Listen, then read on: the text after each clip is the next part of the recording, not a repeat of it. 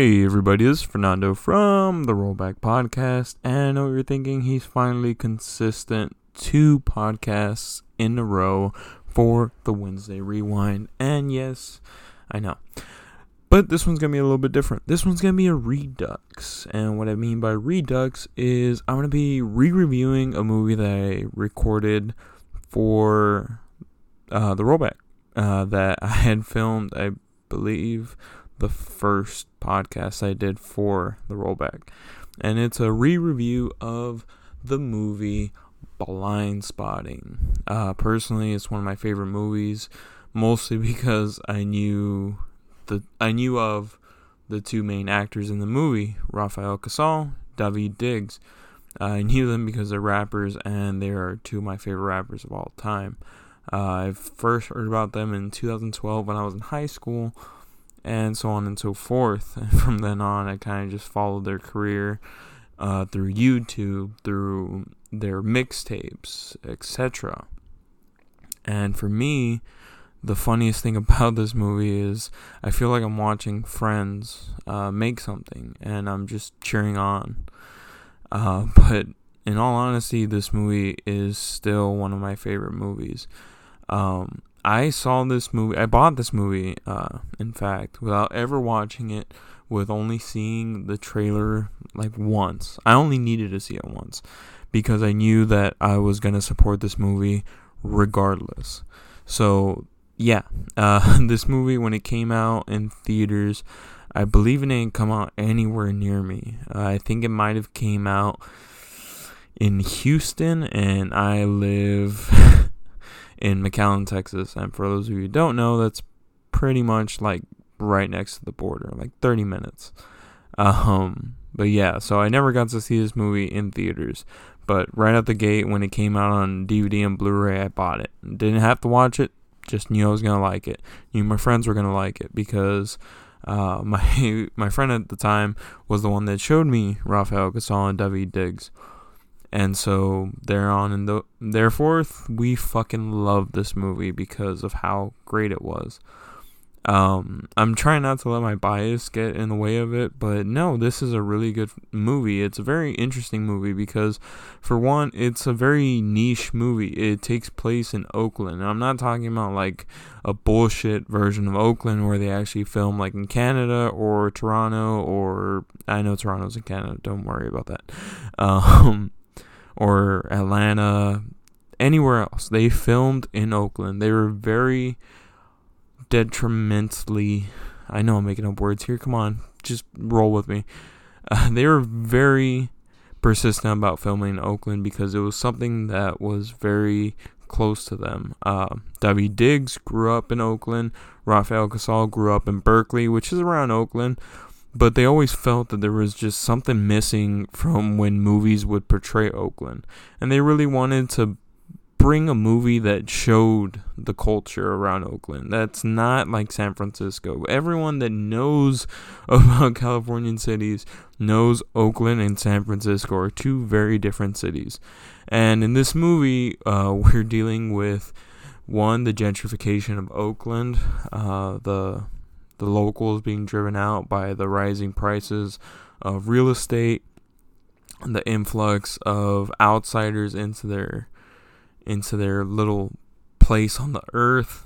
Um, and then we're also dealing with race relations. We're dealing with uh, police situations. Um, so the movie follows these two best friends we are following Rafael Casal, who plays Miles, and Daveed Diggs, who plays Colin. Um, they are. This movie takes place over a course of three days. Daveed Diggs' character's Colin's last three days of his probation, and he's basically just really just trying not to fuck up and really trying not to get put back in jail. Um, I'll over the podcast I'll tell you as to why he got put in jail. But yes, um, he gets put in. He was put in jail and he was released. So these are the last three days of, of his probation. And Miles is a fucking hothead, and at any moment will get Colin sent back to prison because he has a temper and he likes to let it fly. Um, But yeah, so we follow these two best friends uh, over the course of these last two days, the last three days, and we basically see the dynamic of their friendship. Um, you can tell it's an old friendship. You could tell that uh, Rafael Casal and W. Diggs' characters are very in sync when it comes to talking, when it comes to that re- to acting with people. Um, they know what each other are thinking. And it's a very interesting friendship because unless you have that type of friend, those type of friends, you can't really relate. But I feel like most people can relate to this type of friendship. So we get to see Colin and we get to see Miles interact together and we get to see how they are. We get to see how Colin is just really trying to turn his life around because he has an ex girlfriend who dumped him when he fucked up. And we have Miles who is just like, it wasn't your fault. It was just a mistake. Like, calm down. But it was a big mistake. It was a real big fuck up. And it really threw his life out of whack. But yes, um, we see the relationship between these two friends. And in the beginning of the movie, we see the beginning of the gentrif- gentrification process. They go to a local eatery known as Kwik Way, and to them is basically uh, for us Texans, it's like a Whataburger. Um, and so they go and they realize like, oh shit, like they changed all their stuff because uh, they it's been gentrified. So like now it's just catering to the hipster community and things like that. Um, for me, the funniest part about this whole scene uh, not only is it the part where they're sitting inside one of their friends' cars, uh, where one of them is smoking a blunt, and then uh, Miles is trying to buy a gun while Colin is in the back seat on probation. Um, the the other funniest part is that because I know of these people, I I know of the the rappers that they hung out with. Uh, I get to see like the little things that no one else sees unless you're a fan. Um, and that's when they're leaving the friend's car after Miles buys a gun. Um, they're walking away and they see one of the restaurant employees. And this is after Miles figures out that he actually got a vegan burger instead of a regular burger, and he gets pissed off and he starts yelling at this uh, this employee and the employee is George Watsky. And for those of you who don't know, which I'm pretty sure it's a lot of you, George Watsky is a poet and he's a rapper. Uh, if you haven't heard of him, I highly suggest you look at his Def Poetry and you listen to his music because his music is really fucking good for a, white nerdy dude that does not look like he's supposed to be rapping. Uh, but yeah, uh, I get to see those little tidbits and it makes me happy. What can I say? Sue me. Um, so yeah, we see them leave the Kwik Way, and um, after Miles drops off Colin, he's going home. No, after Colin drops off Miles, he's going home, and he gets stuck at a red light. And at that red light, that's where his life changes in the movie. Um, a man comes and runs into his truck, and they have an eye to eye conversation, not a vocal one, just eye to eye. And the guy takes off, and then coming behind him is an Oakland policeman and he shoots him, shoots him about four times, I believe. Um, and you just see Colin and the the police officer just lock eyes, and they really just stare at each other because they're having this very intimate moment where Colin sees what this guy has done, and this guy sees that Colin saw him. Uh, eventually, Colin gets told to leave, and he does leave. He goes back to his halfway house, and he's pretty much having a panic attack because he just saw a person get shot and he's very traumatized with that because he has three days left on his probation. He's not supposed to have any interaction with the police whatsoever. So, um, this one moment is very prevalent to the rest of the movie because he has to deal with the ramifications of this moment. Now, the way that uh, Colin deals with it he kind of just bottles it in and just lets it build and build and build until it just ends up exploding near the end of the movie. Um, Miles, on the other hand, is is a hothead, so he's just like, you should have done this, this, and this, and Colin's always the one that has to think, and he's he brings it up later on in the movie. Um, but yeah, throughout the movie, you really just see these friends navigate through Oakland, seeing the gentrification of Oakland, seeing what they grew up with just being taken away from them. Um, this all culminates to uh, them moving people out of houses, uh, helping out realtors because they're also moving stuff out of those houses that they just bought. Uh, they are uh, move, moving people. Uh, so they get to really see the gentrification of Oakland. They get to see how bad it is. They get to see the people that they love uh, basically get taken away from their homes. Um, and it's a very real thing, uh, especially if you live in these type of cities. Um, I mean, just pick any city and you could probably start noticing it, except for Detroit, probably. Um, but no, like this is a very real idea, especially in California, especially where it's already a pain in the ass to live. Uh, they really do see uh, what's going on there. So the way that Colin and Miles just get through these days is is really just through uh, being best friends, uh, bullshitting around. Um, we do see as to why uh, Colin goes to jail.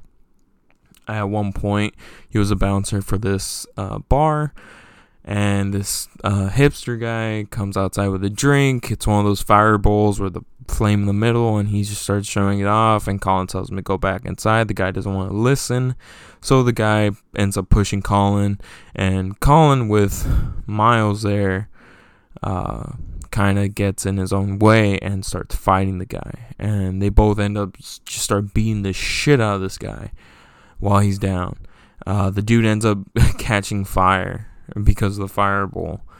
And next thing you know, Colin is the one that's being arrested. And in all honesty, uh, they kind of bring it up later on in the movie. Uh, Colin's ex girlfriend, she's like, What if the cops would have caught you uh, hitting that guy? What if they would have caught you? You would have been shot. And Miles wouldn't.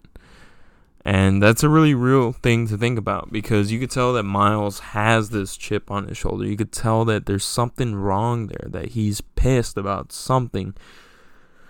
And you can tell that he's pissed because people lump him in with the hipsters that are moving into Oakland. You could tell that he really hates it because he's from Oakland. Oakland is him. He is Oakland.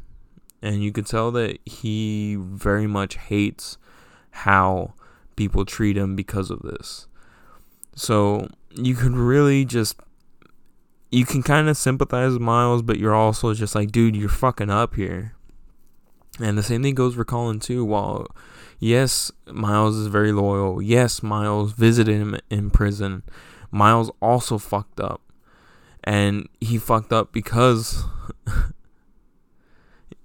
I'm sorry. Uh, Colin fucked up. And he fucked up because of Miles and eventually he's gonna have to get to that point where they have they both have to change or else next thing you know one of them's gonna be dead or in prison um but yeah so at this point it kind of culminates to the next scene where uh, miles's uh, girlfriend finds their son miles and her son uh, looking at a pistol the pistol that miles bought from the beginning of the movie. And they are all three there Miles, Colin, the girlfriend. They are standing there watching him play with the gun, and they're so distraught because they're just like anything can happen. It could go off, and next thing you know, the kid's dead. Uh, they end up getting the gun from him. Um, Miles kind of tries to get Colin to take the blame for it, and Colin does not take that blame. He's just like, it's not my gun. And so she kicks them out. At that point, they're having an argument. And eventually, Miles brings up the point like, look, man, we just, let's get out of here. Let's uh, cool off our heads. And so they go to this party of, of this mutual friend of theirs, this work party and you could tell like she works for a tech company. I think at one point they mentioned it's like Pandora. And so yeah, they go to the boss's house and it's it's this nice like it's this nice little small house put like right between two old houses and you could tell like this is just a gentrification post right there. And so they get to the party um Miles and Colin are on edge. Uh, Miles especially. At one point, the boss like show like looks at Miles and he's like, "Oh, we got the same tattoo. It's a California tattoo with Oakland uh, as a star." Uh, and you could tell Miles was absolutely pissed about that because he's just like this fucking guy who moved here from Oregon has my tattoo. Like he lives here. Like he's from here. And so at that point, Miles is already he's already at a nine, and anything is gonna make him go to a ten. And at one point, this guy just starts acting like if Miles is overdoing it, like he's being overtly Oakland, and Miles does not take to that kindly. He ends up grabbing this guy and beating the shit out of him. The guy's a friend of their mutual friend that they go to that party for, and he beats the fuck out of him. They end up taking this outside. Uh, at one point, the guy's on top of Miles, beating the shit out of him, and Miles is calling out for Colin, and Colin is not helping. Colin is kind of having a Vietnam flashback uh, with the whole cop scene.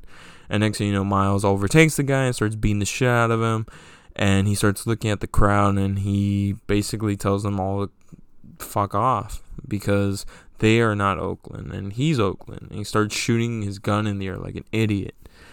Uh, Colin ends up getting him out of there and they make their way to uh, this industrial complex where they have their biggest fight, their biggest like talk throughout the movie. And it's basically it comes down to the point that uh, that Miles is is really taking advantage of the fact that he won't get in trouble like Colin. And Colin is absolutely pissed about that. Colin is just like, dude, like it's not fair. And he's like, the cops are out here looking for me when they should be looking for you. Um and it's just man, it is so fucked up and at one point he tells he tells Miles to to say to say something and he just does not want to say it. he's like he he knows that he won't say it because he knows it's messed up and he's just it's a very powerful scene. If you watch any part of this movie, I really suggest you watch this scene. I, I want to tell you what it's like, but it's gonna I'm gonna butcher it, and I really don't want to. Um, but yeah, uh, they have their biggest falling out. They both take off. Um, the next day comes and Colin's out on probation. He's already done. He has finished his three days and he is. It's his first day free. He goes and picks up uh, Miles from his apartment, and at that point, they go to their move for that day. And it turns out to be the cop that uh, Colin saw shoot the other guy. And this cop is played by the guy from Can't Hardly Wait. You know, the one that falls in love with uh, Jennifer Love Hewitt. Doesn't talk in this movie. He talk. He says like five words in this movie. But yeah, that's pretty much it. This is the same fucking guy from Can't Hardly Wait. Um, but yeah, like at that point, Colin sees him. He goes downstairs and he sees him. Uh, the cop goes for his gun, and Colin pulls out the gun that he that he took off of Miles and he basically starts uh, saying his grievances towards this cop, how he feels, how he feels like that he feels like a monster in his own town. Um, I, I really, I really want to say like what this scene entails, but I just can't because I'm gonna ruin it. Again, this is one of those scenes where you need to watch it, or else, oh man, you're missing out. And man, this scene where Colin's just expressing like his frustration, all the shit that he's been dealing with the last three days because of what he witnessed. It's it's a very good scene. It is very well done, and I mean, yeah, like um, the movie ends with the two of them leaving the house and they basically go on about their days, but you could tell that it's a little bit of a lighter tone because they both got everything that they needed to say off their chest. Um, Colin uh, and Miles, while we don't know where their relationship will go, I'm pretty sure we're going to find out because, fun fact, uh, Starz actually picked up Blindspotting as a TV show and Daveed Diggs is working on it. Rafael Casal is working on it. Um, they're already filming too. So we will find out what happens after this. And that's always nice to see. Um, but yeah, you really need to fucking watch this movie. I had no problem doing a redux for this movie. Um, to be honest, when I first was doing this podcast, I was just like, man, how am I going to do 20 minutes about a movie that I already like reviewed? And I'm looking at the clock now. I'm already at the 20 minute mark. Um, but no, like you really need to watch this movie. You really need to check it out. The soundtrack for this movie, um, the songs that they have playing throughout the movie are all Oakland songs, and they're all fucking amazing. And then Daveed Diggs and Rafael Casal did the soundtrack for this movie, and they did two sort of albums one from Colin's perspective, and the other from Miles' perspective. Highly suggest you check them out. Uh, Easy Come, Easy Go by Rafael Casal and Daveed Diggs is a fucking amazing song. Check it out. Um, Thug, though, on the Rafael Casal CD is amazing. Please check him out. Um, again, uh, this movie is amazing. Just if you like, if you like movies with a good story, trust me, this movie's for you. Um, but yeah, that's pretty much it. This is the redux for this movie that I felt like this movie deserved a better uh, podcast because it was one of my first ones. I did it like off my fucking voice memo app. So yeah, please enjoy it. Uh, check out the rollback.net.